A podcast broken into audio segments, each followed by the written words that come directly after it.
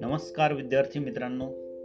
ऐकू आनंदे संस्कार गोष्टी या आपल्या उपक्रमात मी संभाजी पाटील तुम्हा सर्वांचं हार्दिक स्वागत करतो.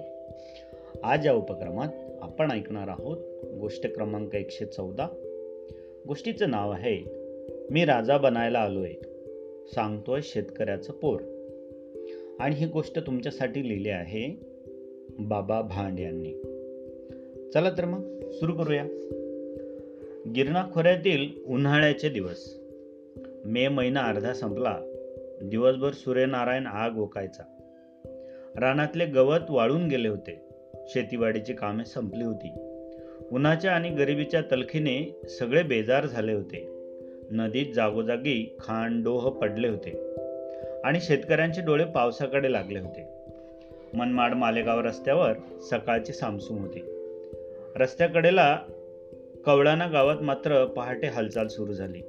मंदिरा शेजारच्या आडावर गर्दी सुरू झाली. बादल्या भांड्यांचे आवाज ऐकू येऊ लागले. गुरे रानाकडे निघाली. मारुती मंदिरात घंटा ऐकू येऊ लागली. मंदिराच्या बाजूने पांदीचा रस्ता होता. या रस्त्याने चार घोडेस्वार गावाकडे आले. मंदिरासमोर थांबले. साहेब घोड्यावरून उतरले. मंदिरातील माणसे पटापट बाहेर आले. साहेबासोबतचा पोलीस एकाच म्हणाला काशीराव गायकवाड पाटलांना बोलवा. त्यांना सांगा नाशिकहून कलेक्टर साहेब आलेत. मोठा साहेब आला आहे हे ऐकून एक पोरगा वेशीतून पळतच गेला. पटक सावरत काशीराव लगबगीने आले. साहेबांना वाकून रामराम केला काय नाव तुमचं पाटील? साहेबांनी विचारताच पाटील उतरले म्या काशीराव हाय साहेब. गायकवाडच ना? पाटलांनी हो म्हटलं. बारा ते पंधरा वयातील किती मुले आहेत तुम्हाला? कलेक्टर इथरे साहेबांनी विचारले. मला तीन आहेत साहेब. तुमच्या मुलांना घेऊन उद्या नाशिकला या. कलेक्टर बंगल्यावर भेटा. साहेबांनी सांगून घोड्याला टांग मारली. निघताना ते पुन्हा म्हणाले पाटील नक्की या. हयगय करू नका. साहेबांनी घोड्याला टाच मारली. घोडे मालेगावकडे धावू लागले. छोट्या कवळाना गावात बातमी वाऱ्यासारखी पसरली. कलेक्टर स्वतः आला. गायकवाडांच्या पोरांना नाशिकला बोलावले. काशीराव पाटील मात्र विचारात घरी परतले. पत्नी उमाबाई काळजीने नवऱ्याकडे बघू लागल्या. उद्या सकाळी पोरांना घेऊन नासकाला जायचंय. पाटील पुटपुटले. त्यो हो काहून? मला नाही माहीत. काहीतरी वेगळं काम असेल साहेबांचं. काळजी करत पाटील म्हणाले. त्यांच्या बाजूला आनंदा संपत गोपाळ उभे होते. पोरांनो उद्या नाशकाला जायचंय. कुर्ता धोतर धुवून घे दुपारी. ते म्हणाले. सकाळी काशीरावांनी गाडीवानास बोलावले. घोडागाडी तयार केली. उमाबाईंनी भाकरी बांधून दिल्या. मोठा आनंद आणि धाकटा संपत छकड्यात जाऊन बसले. मधल्या गोपाळचा मात्र पत्ता नव्हता. काशीराव पोराला शोधायला मंदिराकडे निघाले.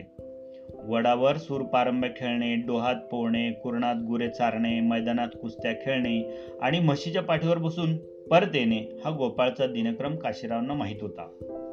वेशीवरून एक बैल धावत येत होता. बैलाच्या मानेवर एक पोरगा घोड्यावर स्वार झाल्यासारखा बसलेला. पोराने दोन्ही हातात बैलाची शिंगे पकडलेली. त्याच्यामागे गोपाळचे मित्र धावत होते. आरडाओरडा करत होते. बैल काशीरावांजवळ आला. ते चटकन पुढे आले. बैलाची व्यसन एका हाताने पकडली. बैल जागीच थांबला. बैलाच्या मानेवर बसलेल्या पोराने टुनकन खाली उडी मारली. काशीरावाने पोराकडे पाहिले तो गोपाळ होता. त्यांच्या काळजात धस्स झाले.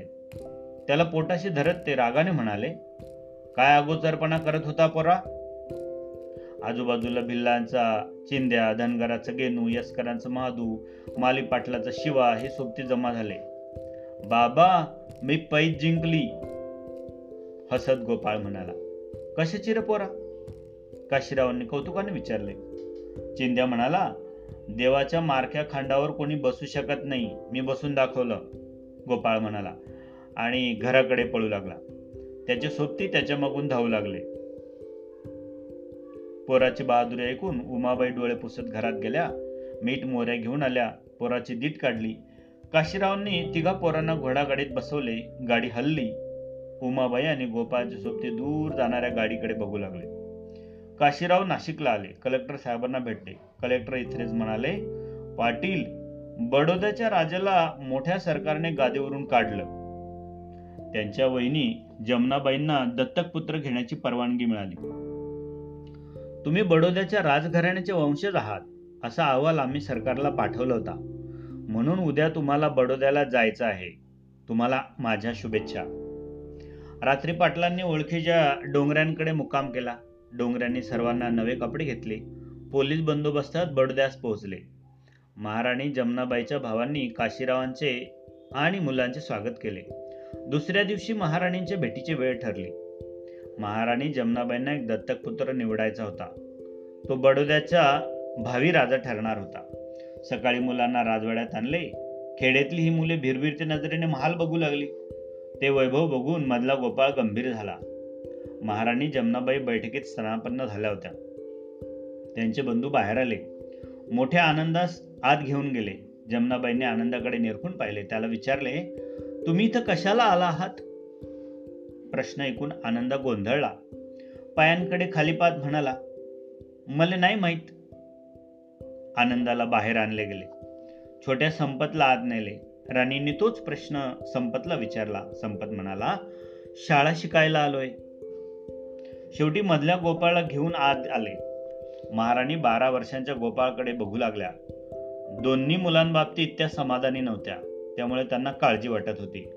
गोपाळ महाराणींसमोर उभा राहिला. त्यांच्या डोळ्यात आत्मविश्वास जाणवत होता. चेहरा शांत होता. त्यावर हुशारीचे तेज होते. तो धीटपणे त्यांच्याकडे बघू लागला. तुम्हाला बडोद्यात कशासाठी आणलंय? जमनाबाईंनी तोच प्रश्न गोपाळला विचारला. मी बडोद्याचा राजा बनण्यासाठी आलो आहे. गोपाळ निर्धाराने म्हणाला. गोपाळचा आत्मविश्वास बघून महाराणी चकित झाल्या. त्यांना आनंदही झाला.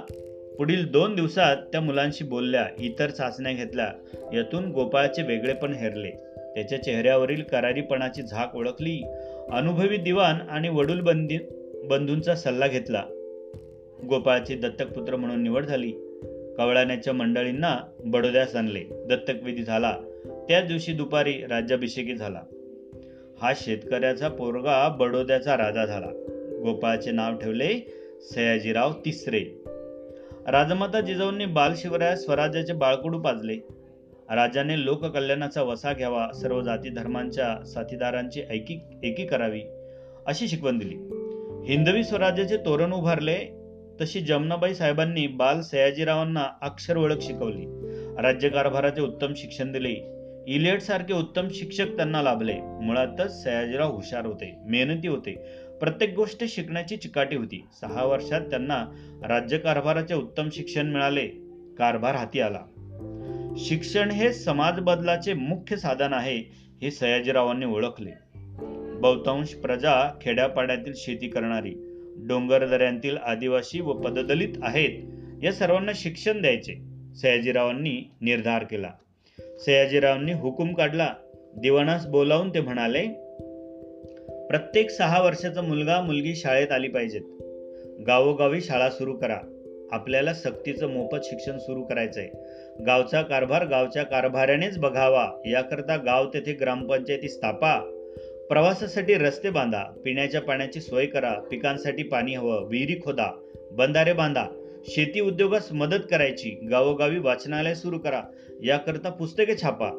प्रजेच्या आरोग्यासाठी मोफत औषधालय उघडा. सयाजीरावांनी सर्व जाती धर्मांची विद्वान आणि गुणवान माणसे जमवली. जातीभेद दूर व्हावा म्हणून स्वतः पुढाकार घेतला. राजवाड्यात पददलितांना शेजारी बसून जेवण दिले. लोक कल्याणकारी कायदे केले. जुन्या चालीरीती सोडाव्यात याकरता कायदे केले. राज्याचे उत्पन्न जन कल्याणासाठीच आहे. यातून गरजू विद्यार्थ्यांना शिष्यवृत्त्या दिल्या. देशातील अनेक मोठ्या लोकांना वेळोवेळी मदत केली. महात्मा फुले डॉक्टर आंबेडकर छत्रपती शाहू महाराज महर्षी शिंदे भाऊराव पाटील न्यायमूर्ती रानाडे महात्मा गांधी नामदार गोखले हे त्यापैकी काही. लेखक चित्रकार गायक या कलावंतांनाही राजाश्रय दिला. सयाजीराव देशप्रेमी राजा होते. चौसष्ट वर्षे त्यांनी राज्य केले. प्रजेचे कल्याण हाच त्यांचा ध्यास होता. त्यांना लहान मुले खूप आवडत. ते मुलांना सांगत तुम्ही या देशाची संपत्ती आहात. आपले हिंदुस्थानचे जुनं वैभव यावं असं माझं स्वप्न आहे. तुमचे कष्ट प्रामाणिकपणा देशप्रेम आणि शेजाऱ्यांशी चांगल्या वागण्यातून ते साध्य होईल. मात्र प्रयत्नांची कास सोडू नका. ही चार सूत्र तुम्ही आचरणात आणा. आपल्याला क्षेत्रात हमखास यश मिळेल. बालमित्रांनो सयाजीराव गायकवाड हे संपूर्ण भारतातील आदर्श राजे होते. लोककल्याण हाच राज्यकारभाराचा मुख्य उद्देश होता. मुलं ही देशाची संपत्ती आहेत भावी आधारस्तंभ आहेत असं त्यांना वाटायचं. हिंदुस्थानचे जुनं वैभव परत मिळवायचं असेल तर मुलांनी कष्ट प्रामाणिकपणा देशप्रेमाची कास धरली पाहिजे असं त्यांना वाटायचं. मग धराल ना तुम्ही देशप्रेमाची कास? कराल ना प्रामाणिकपणे कष्ट मेहनत अभ्यास? आजची गोष्ट तुम्हाला नक्की आवडली असेल. अशा छान छान गोष्टी ऐकण्यासाठी भेटूया उद्या. तोपर्यंत नमस्कार.